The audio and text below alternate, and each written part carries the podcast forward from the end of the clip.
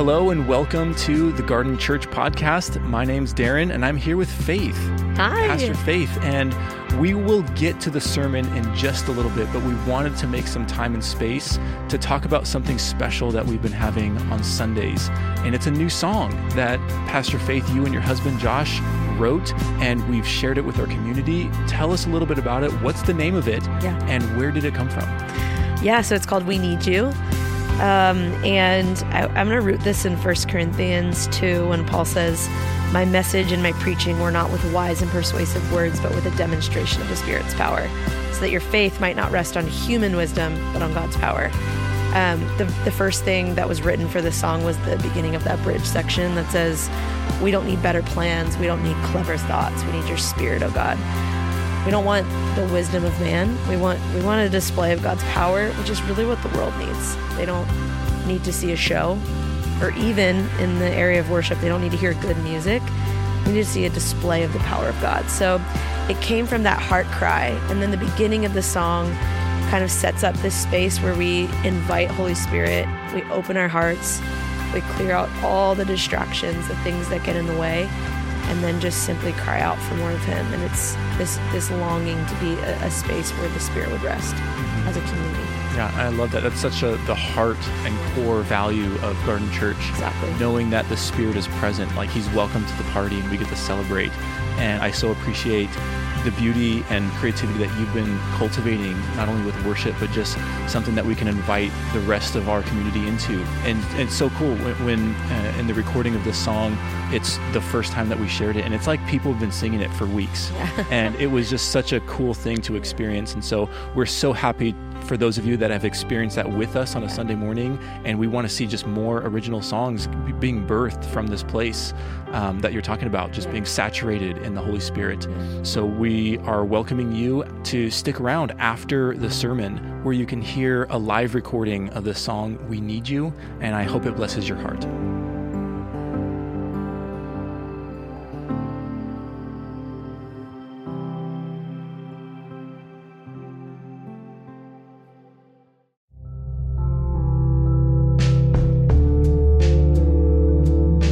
Welcome to the Garden Church Podcast.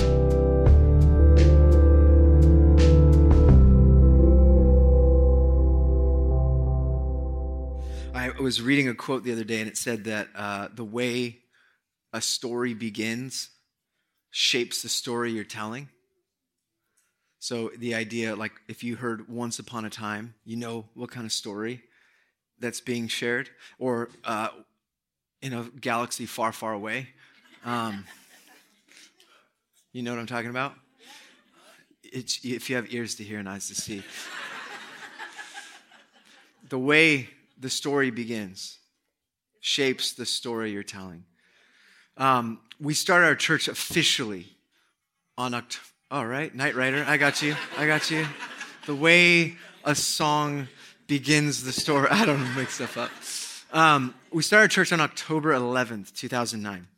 And we officially launched. The day before was October 10th. Yes, that's right. So October 10th. And right over here on 5th and Cerritos, across from Franklin Middle School, before we were even in this school, Pastor John, before he was a pastor, 6 years before he was a pastor at the Garden Church, he felt called to start a community garden. So we dedicated this piece of land right across the street where we, for years, had a community garden that gave hundreds of pounds every year away to the neighborhood. We hosted Halloween events, after-school programs. We served intentionally in the city. Hundreds of people came.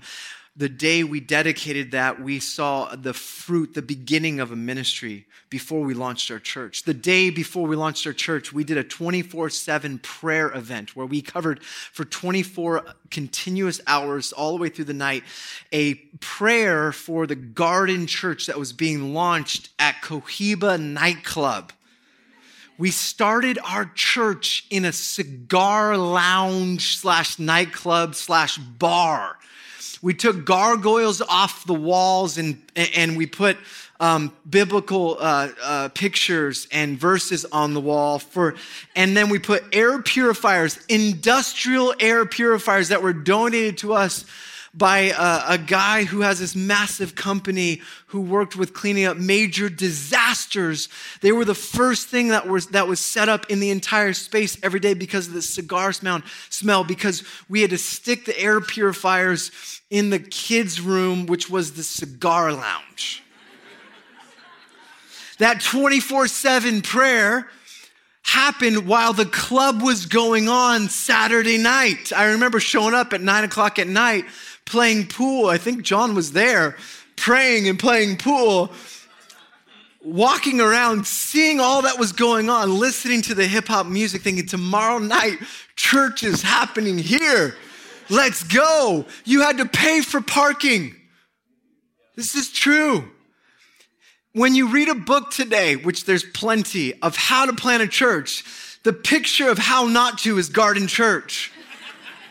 But how a story begins shapes the story you're telling. You see, we never wanted a gathering. Do you know this?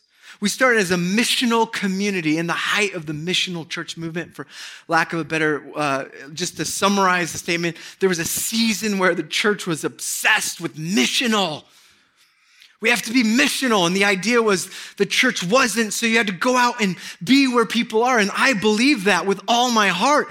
And so we started as a group that met doing beach cleanups and prayer walks, where our prayer all over the city was in Long Beach as it is in heaven. We met at group homes for men living with HIV and AIDS who were on hospice. We started Bible studies there. We met at the rescue mission and did chapel services there, where we prayed for the homeless brothers and sisters in our city. We were relentless in finding ways to live this thing out. And then as we were gathering in these places throughout the week, we were meeting more and more new people who were unchurched becoming Christian. And they would get baptized. And we didn't have a space, except one time where we were meeting once a month. They had a baptismal. They had buildings with water that was there the whole time. So anytime somebody wanted to get baptism, you didn't have to baptize. You didn't have to set it up. You just take them to the baptismal. And we baptized people. The first person we baptized was a man living with HIV who gave his life to Christ. He got out of his wheelchair to walk into the waters of the baptismal, and he sang Amazing Grace. The way a story begins shapes the story you're telling. All these people that were gathering from these ragamuffins, these homeless, ex-drug addicts, nobodies. They said, hey, when you become a real church, we'll come. I was like, real church? This is the church. We're missional. We're contextualizing. We're anti-mega church. We're deconstructing our faith, all this stuff. So the most missional thing we could do is create a Sunday gathering. And it broke every ideal inside of my body. But it wasn't about me. It was about what God was doing in the city and around me. It was about love. It was about generosity. It was about following God. It was about partnering with God and following his presence to extend his peace forever. You see, that right there is how the story begins. Let me just say that again. It was about following God's presence in partnership with him to extend peace wherever he needed it to go forever. In the beginning, God created the heavens and the earth. His spirit hovered over the watery chaos. He spoke words into life, and life became reality. He made man, and he said it, man and woman. Let me make sure I get this right. And it said it was very good. Chapter 2, he creates Adam and Eve, puts them in the garden, gives them this task to partner with him in creating and cultivating and stewarding, rule and subdue creation on his behalf. So the Garden of Eden would extend for all of creation. Genesis 3, we realize his presence. He walked in the cool of the day. God's desire is partnership. God's desire is presence. God's desire is peace, shalom.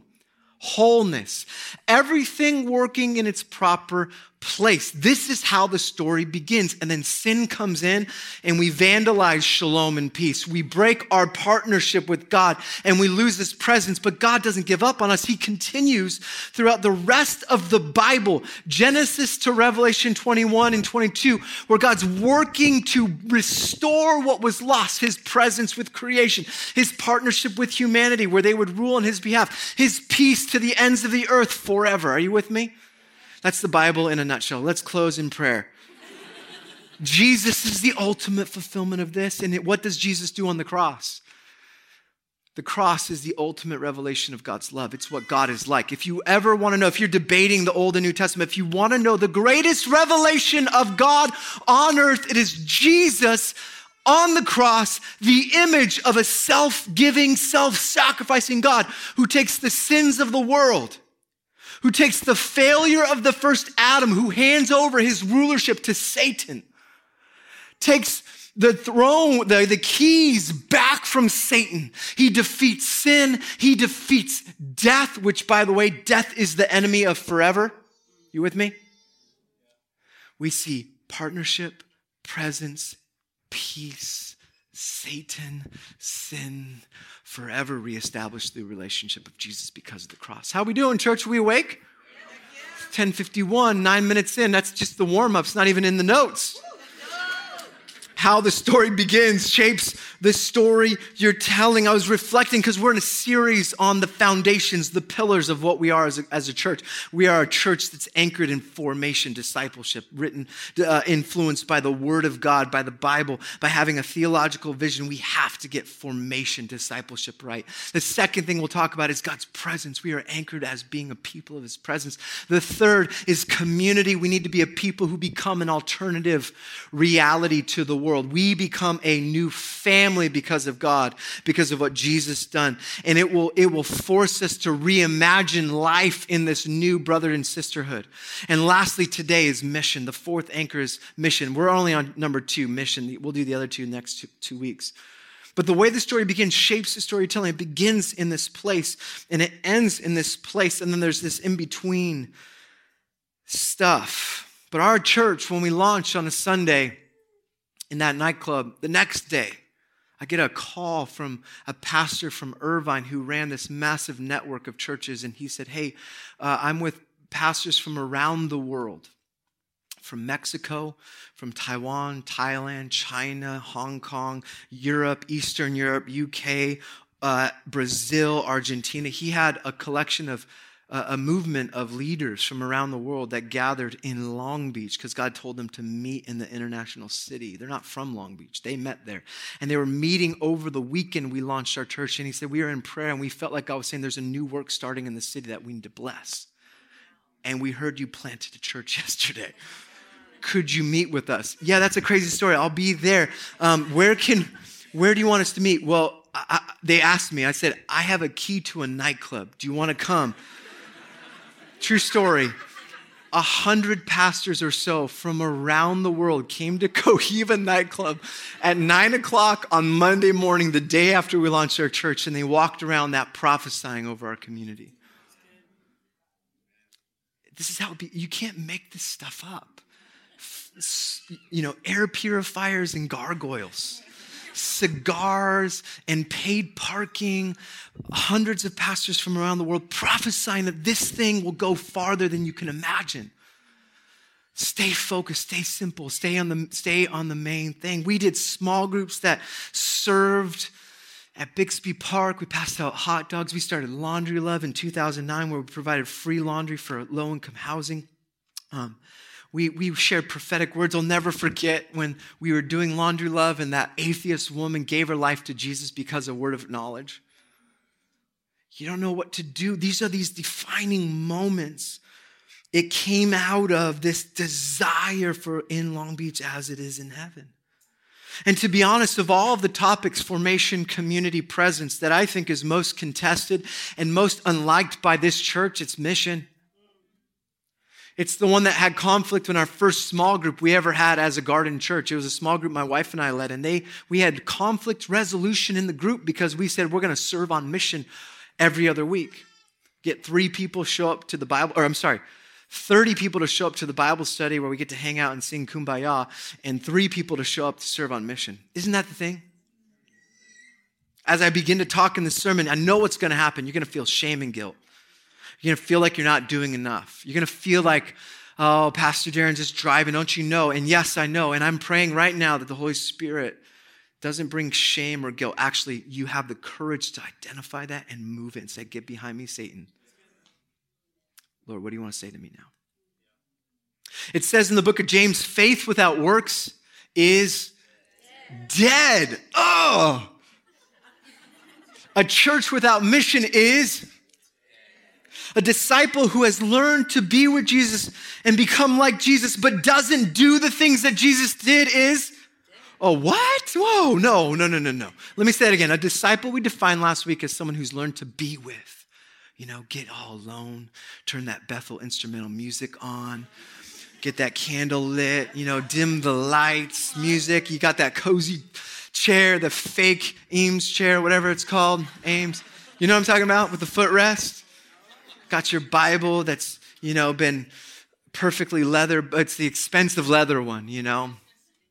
You got your, I'm going to be with Jesus. Right.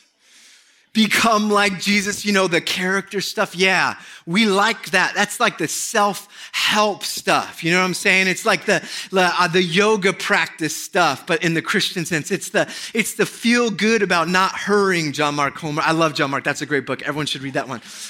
You should ruthlessly eliminate. It's the yes, we need people to help us become. It's the sermon last week. You know what I'm talking about. But it's the do part. I'm good with the be and the become. But then this other thing, let's just not talk about this one. That gets me into situations that are uncomfortable. You know, sharing my faith at work. Giving money to the poor.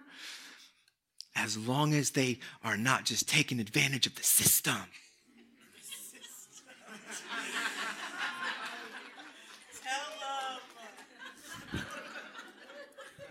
I have a tattoo here on my arm, and it's from Galatians. It was a reference to the apostolic call of Paul, and where he says, you know, they didn't correct his message, but they said, just remember the poor. And he said, I was eagerly excited to do that. And I had an interaction with somebody, and they're like, oh, that's great, as long as they don't take advantage of the system. And I was like, oh no, hold my earrings. I don't care how old you are, 80-something-year-old woman, I'm going to tell you what this means. And I did. Alex is like giving me that nudge, pinch, pulling my arm. I'm like, I don't care. I'm not going to say that. I don't want to dishonor your grandma.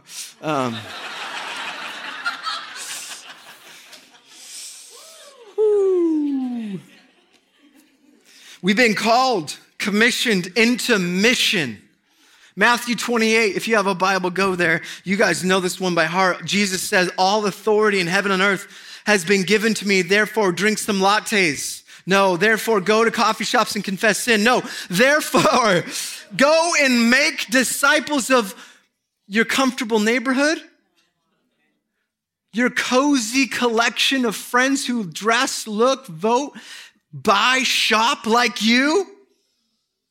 All nations. Immerse them, baptize them, dunk them into the deep end of this Trinitarian reality, the Father, Son, and Holy Spirit, and teach them to obey everything I've commanded you. Everything I've commanded you. And surely I'm with you always to the ends of the earth. So when we think of mission, what do we think? We're thinking Matthew 28. And we've got this problem in the church. We're like, yeah, but I'm just not educated enough to make a disciple. I'm not a missionary like some of our friends who are called to globally travel the world to those places. There was a time in American history, multiple times, where you didn't have a choice. This is who you were. In the West, in 1776, there were 3,500 Methodists at the time of the Revolution, 3,500. Within 75 years, one-third of all of America, with population growth and the expansion of frontier, one-third of the entire United States was Methodist. They didn't have any buildings or formal education. They didn't have a lot of Bibles. It was this idea that we are called to this thing, that it's not that some of us are commissioned, it's that all of us are commissioned. Think of mission as making disciples. I love what Acts says, Acts chapter 1. You know this verse by heart as well. We talk about it all the time. It's Jesus. It's another historical account. He says, verse 8, you'll receive power when my Holy Spirit comes on you, and you will be my martyria witnesses in Jerusalem, in all Judea and Samaria, to the ends of the earth. So the beginning of the story of the church is this, how the church story begins, shapes the story we're telling about the church. Are you with me? So our origin is the commission of all followers of Jesus to make disciples, to baptize them in the Trinitarian reality, and to teach the world to obey the commands, and to be witnesses through the power of the Holy Spirit to the ends of the earth. These are historical moments. And I just want to reiterate something about this as we talk about mission. This is going to go a while. I got plenty of time. I'm going to just keep this sermon because I feel it in my bones. I didn't feel it this morning until worship. So I'm here. It's going to happen. You are all innocent bystanders. I'm sorry about this, but let me go there.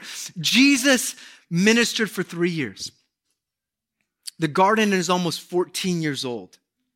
3 years, 12 dudes, 11, because one of them betrayed him and died. We know the story. All of them die eventually. Mostly killed, all of them except one dies of old age, John. All the other ones get killed for their faith. He has maybe 120 followers, maybe like half of this section in this section after 3 years, maybe. His disciples, teens and early 20s, high school dropouts. You know, they were blue collar workers that were poor. We know that for a fact, except for Matthew, because he was a tax collector. And he takes this group and he says, okay, do you remember my vision? Yes, Jesus, heaven on earth, the cosmos renewed. Yes, you're right. Yes, you got it. All right, I'm out. You carry on. Could you imagine? Wait, time out. Whoa. Like, no way. He's like, no, I'm gone. You now have my spirit. Get to work.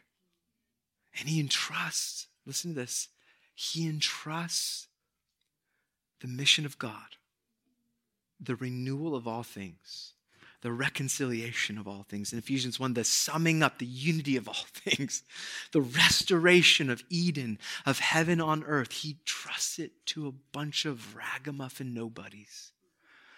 But they had been with him. They were learning to become like him. They would do what he did through the power of the Holy Spirit. And for 2,000 years, the church has continued in the family business of Jesus. Mission. And that's where we find ourselves.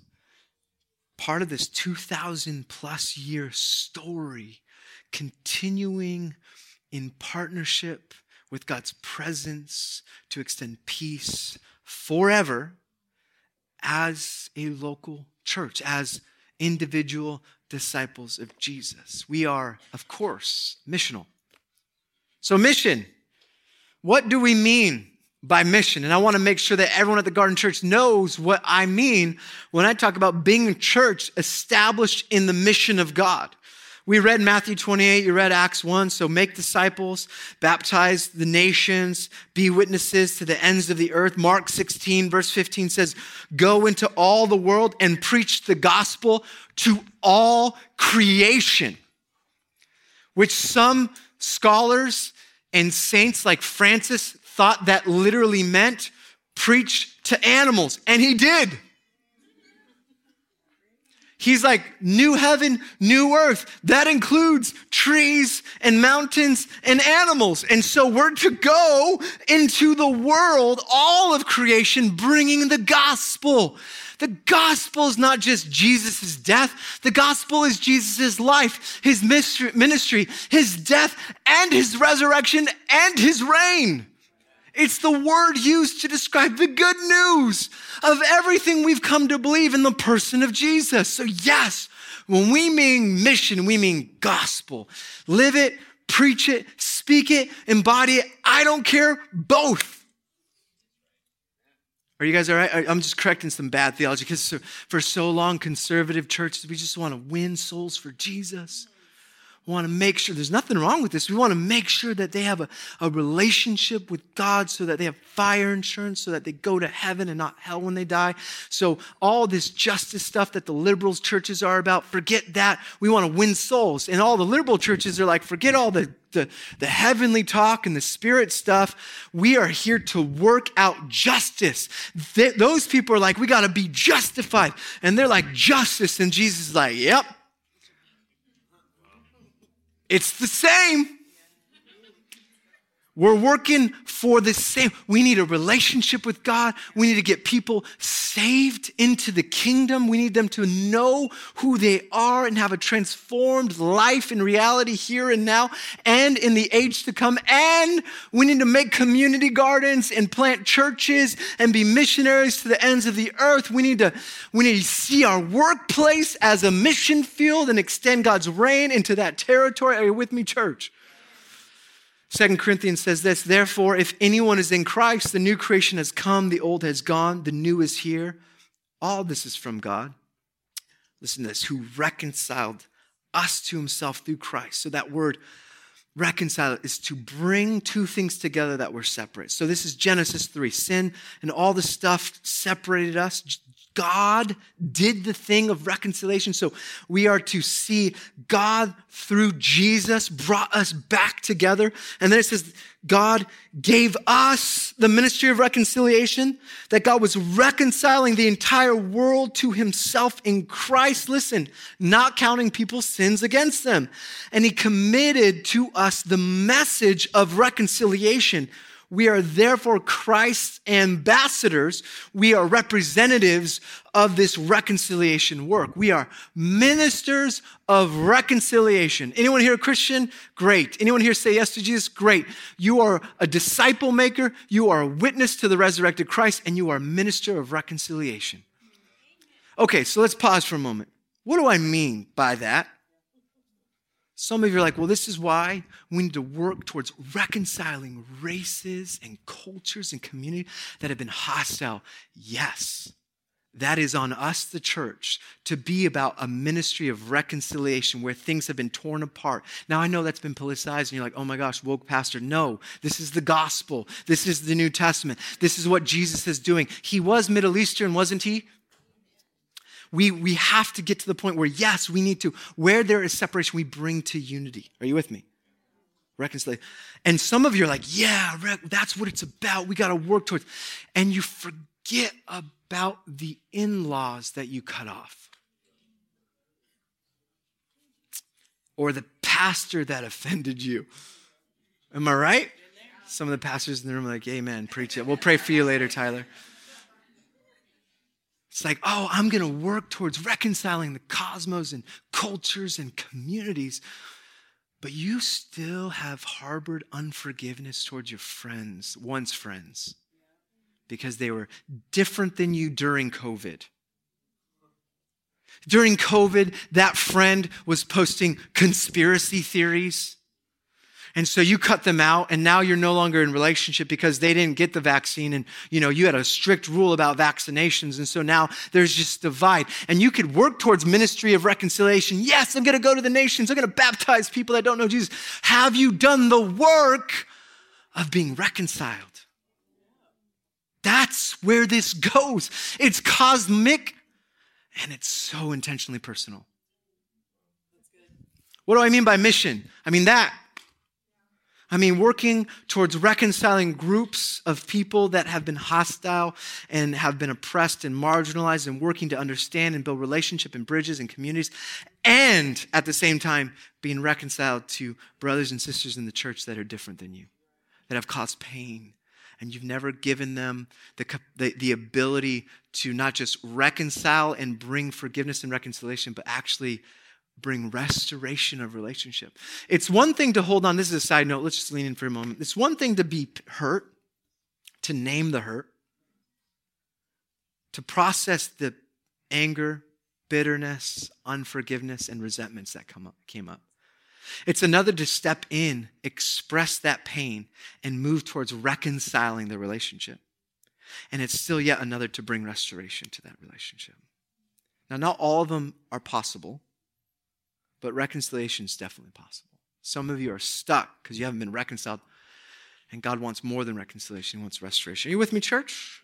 So you are a new creation. There's so many passages that I could go to. Matthew 25, Jesus says, whatever you did to one of the least of these, you did it for me. There's this impulse, this missional impulse in the lifeblood of the church, and it is to extend itself. So when we say mission, we mean witness, gospel, evangelism, justice, mercy, peace, making disciples, ambassadors of Christ, reconciliation, forgiveness, healing, wholeness, restoration, unity of all things, renewal of all things in heaven on earth. That's what we mean. And we, brothers and sisters, as the garden, are commissioned into this.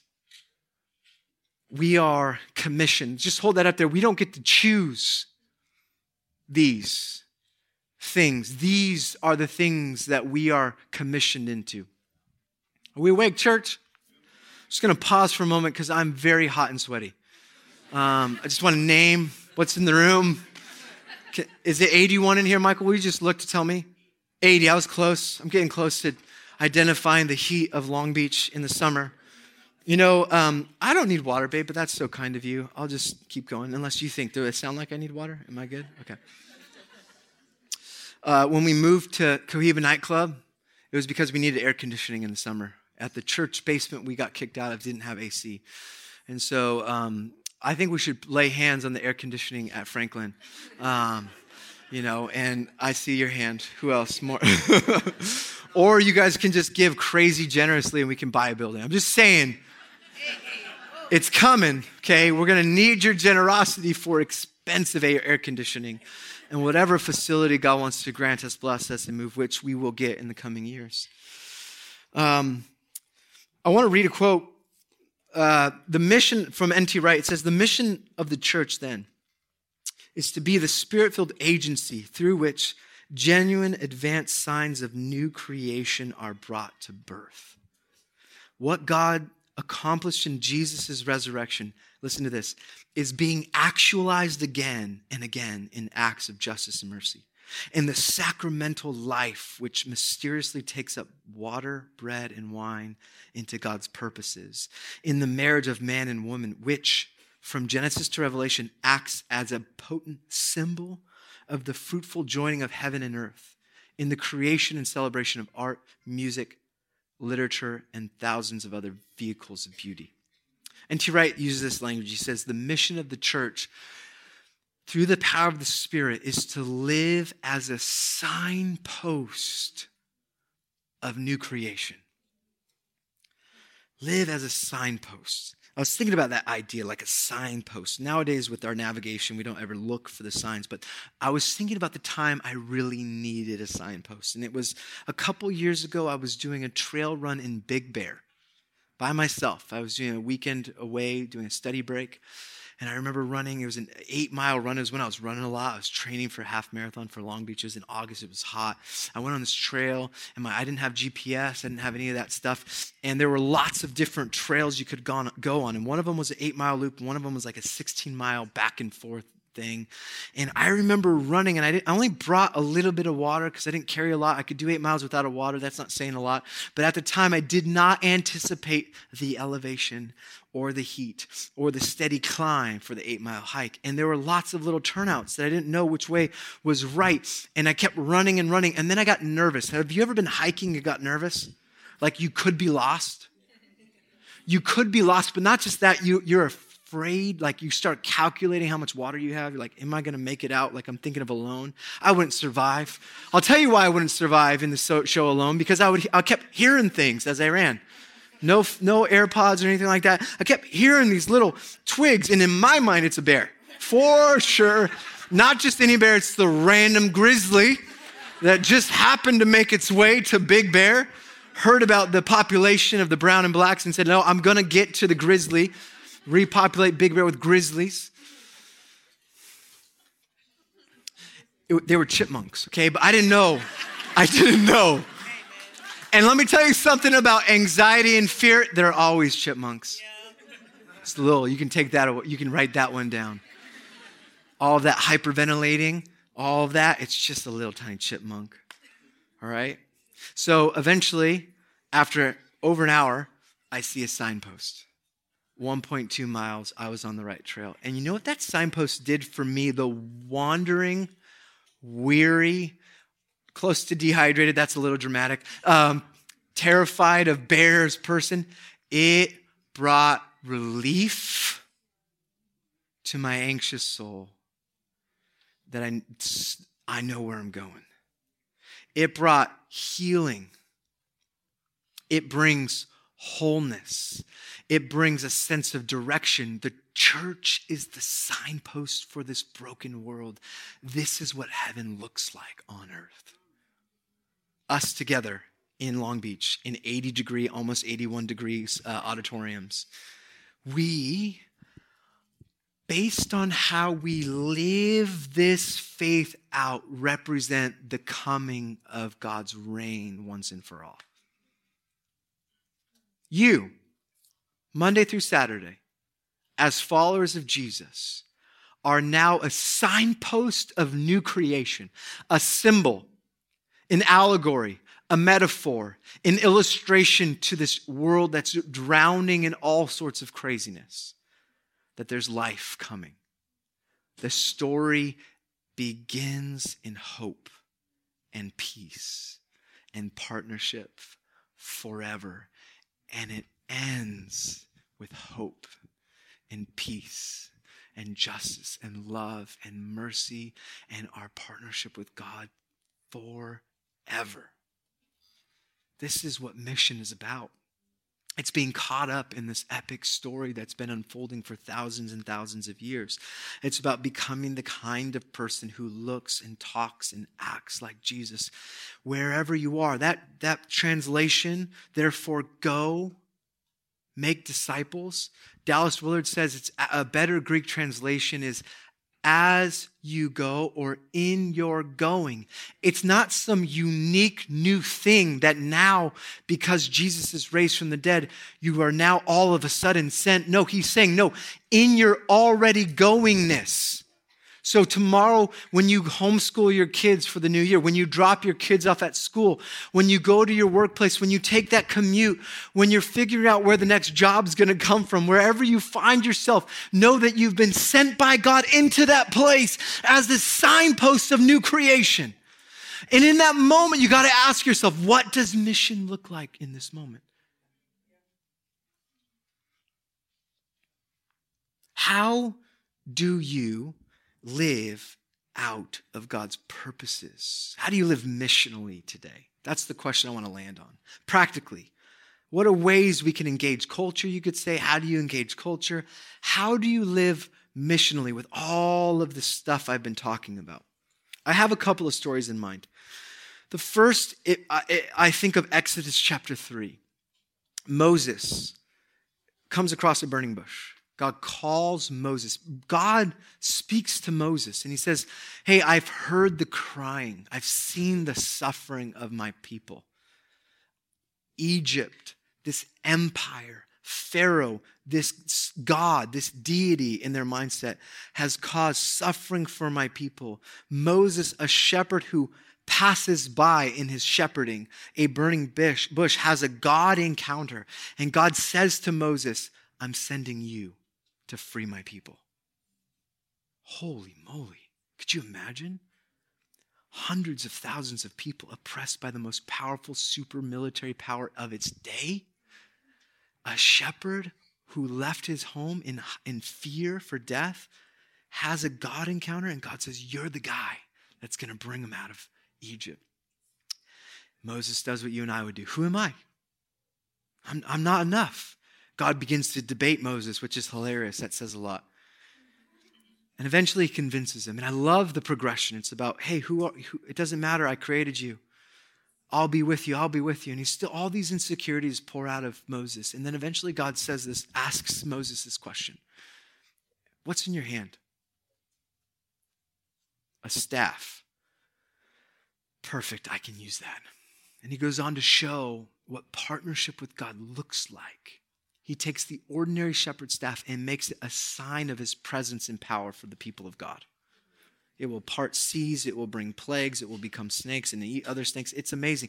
And that for Moses was the thing he had. He had this thing and he gave it to God and God used it. It's kind of like Jesus when he's like, hey, there's a bunch of hungry people and the disciples are like, send them away so you can get food. And he's like, you give them something to eat. And they're like, we don't have enough money. And he's like, what do you have? 5 loaves and 2 fish. Cool. Let me take your scarcity. And it's redirected, right? He takes what they have and he redirects it, gives thanks, blesses it, gives what they gave him back. Miracle. 5,000 people eat and there's 12 baskets left over. Do you see? Oftentimes we begin with mission with, okay, there's so much need. I don't have anything to bring. And the question might simply be, what is in your hand? It reminds me of a friend of mine who was overwhelmed by the refugee crisis with Afghanistan. 2 kids, busy life, family super busy. God kept speaking to her about it. She got overwhelmed. She began to research these things and eventually built a relationship with an organization in Southern California that was taking refugees from Afghanistan and placing them in Southern California. And they needed people to help them find jobs, help them find apartments with low-income housing, help them furnish their stuff, help them be a family of support for the refugees. There's this global crisis of injustice in Afghanistan that God speaks to this girl about in her quiet times by looking at the news. Lord, what am I supposed to do? How? I don't have much time, but God took what she had and has built this entire thing and partnering. She's now partnering with other people in our community, supporting this massive thing. And it starts with just willingness to say, I got time, I got friends, I have resources, I'll show up over and over again, I'll get trained, I'll do this thing. And it's this missional partnership to where more and more people are being established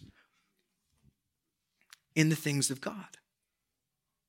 God will take what's in your hand and he will multiply the outcome. It will, you brothers and sisters, you see what I'm saying? I'm saying some of you are dentists. Some of you are graphic designers. Some of you are educators and teachers. Some of you are students. Some of you are trying to figure out what your job's going to be. Some of you are homeschool parents.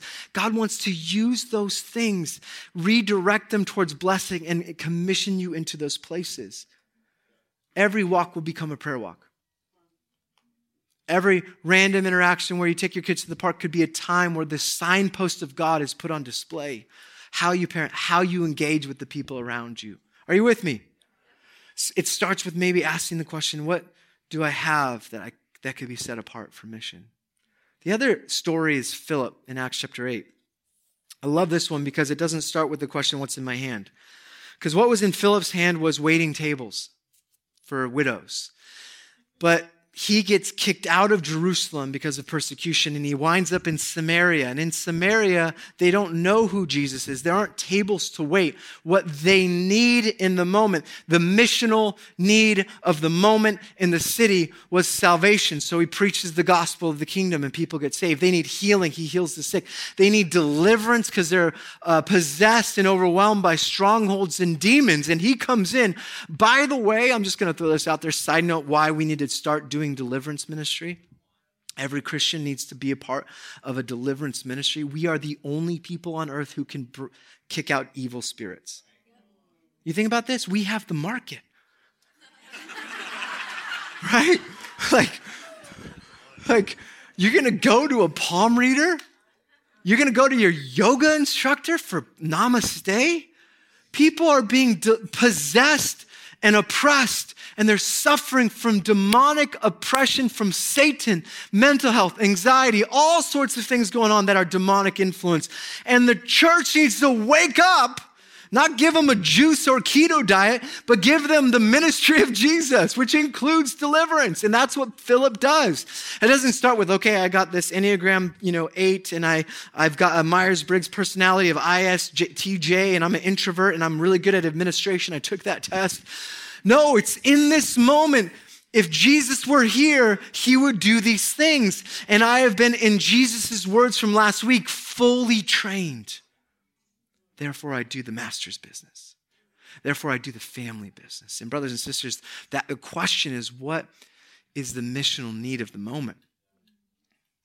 So have you been trained to operate in the naturally supernatural?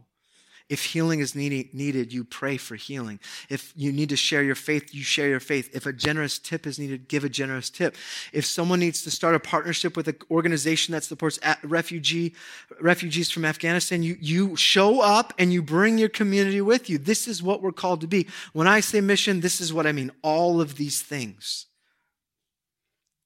A young kid in our church who was discipled because he came to our church because of the community garden is now serving as a youth leader in Young Life and at Garden Church. He serves in kids ministry as well. He came to faith at this church and was discipled because of the community garden. And now he's giving away what he received, which is just the fulfillment of Matthew chapter 10, where Jesus says, go make disciples, heal the sick, raise the dead, cleanse those who have leprosy, cast out the demons. Freely you've received, freely give. Brothers and sisters, you have received everything. Give it away. And it doesn't matter where you are. I have a friend who was moved by the intentional parenting course. It changed her parenting, and now she started an intentional parenting course at our church. She's giving away what she received. I had a friend I met recently who is one of the 100 most richest people in the entire world. Forbes list, legit. It's crazy. Extraordinary wealth, billions and billions of dollars. I had lunch with him, or breakfast. And he told me about his companies and how he partners with God in his companies. He received prophetic words about a specific company, invested in it, and it has exploded. He bought companies in Thailand. He bought companies in India because he's literally on the search to partner with God in his business. And he hires hundreds of thousands of people, and he's partnering with God in his place on mission. A woman in our church came here from New Life Beginnings. She gave her life to Jesus. Brought her 5 kids, jumped into a house church, got a job from one of the business owners in our church because of the connections here. She got full-time, eventually got health insurance. She served on Sundays, brought her family, and she served her extended family. Unfortunately, tragically, this year, at the beginning of the year, she died tragically. And I went to her memorial, and I heard stories of family members talking about and testifying to this person's life.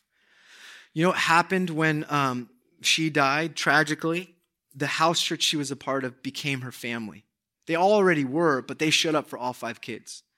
They showed up, and they, by the way, they've continued to show up almost 9 months later. They're still showing up, taking care of those families, making sure that they have what they need. We can call it missional, we can call it love, but I just want to reclaim the word Christian and call it Christian. There's nothing special about it. It's just being Christian. So brothers and sisters, when I say we're called to live missionally, we're founded in the mission of Jesus, all I'm saying is we're called to be Christian. So I want to end there and say you can live as a missionary a million different ways. And to remind you of that, we have these cards that were made. And we're going to commission all of you. But if you're a Christian, I want you to write down your name there. And as now a business card of identity, I want you to remember that you are missionary, disciple maker, minister of reconciliation. And only if you call the garden home and live generously in the city, call yourself a gardener. Because I don't want no stingy tippers in our city calling themselves gardeners, all right? I want to keep a good reputation in the city. Don't be putting a garden sticker on the back of your car, cutting people off, right? I see that's going to come back to me. Can we stand? I want to pray for you guys today.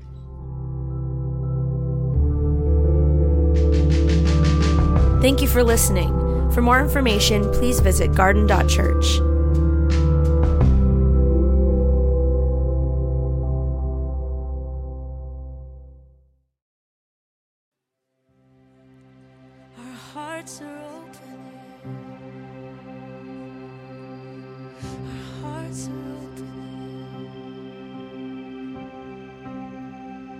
Thank you.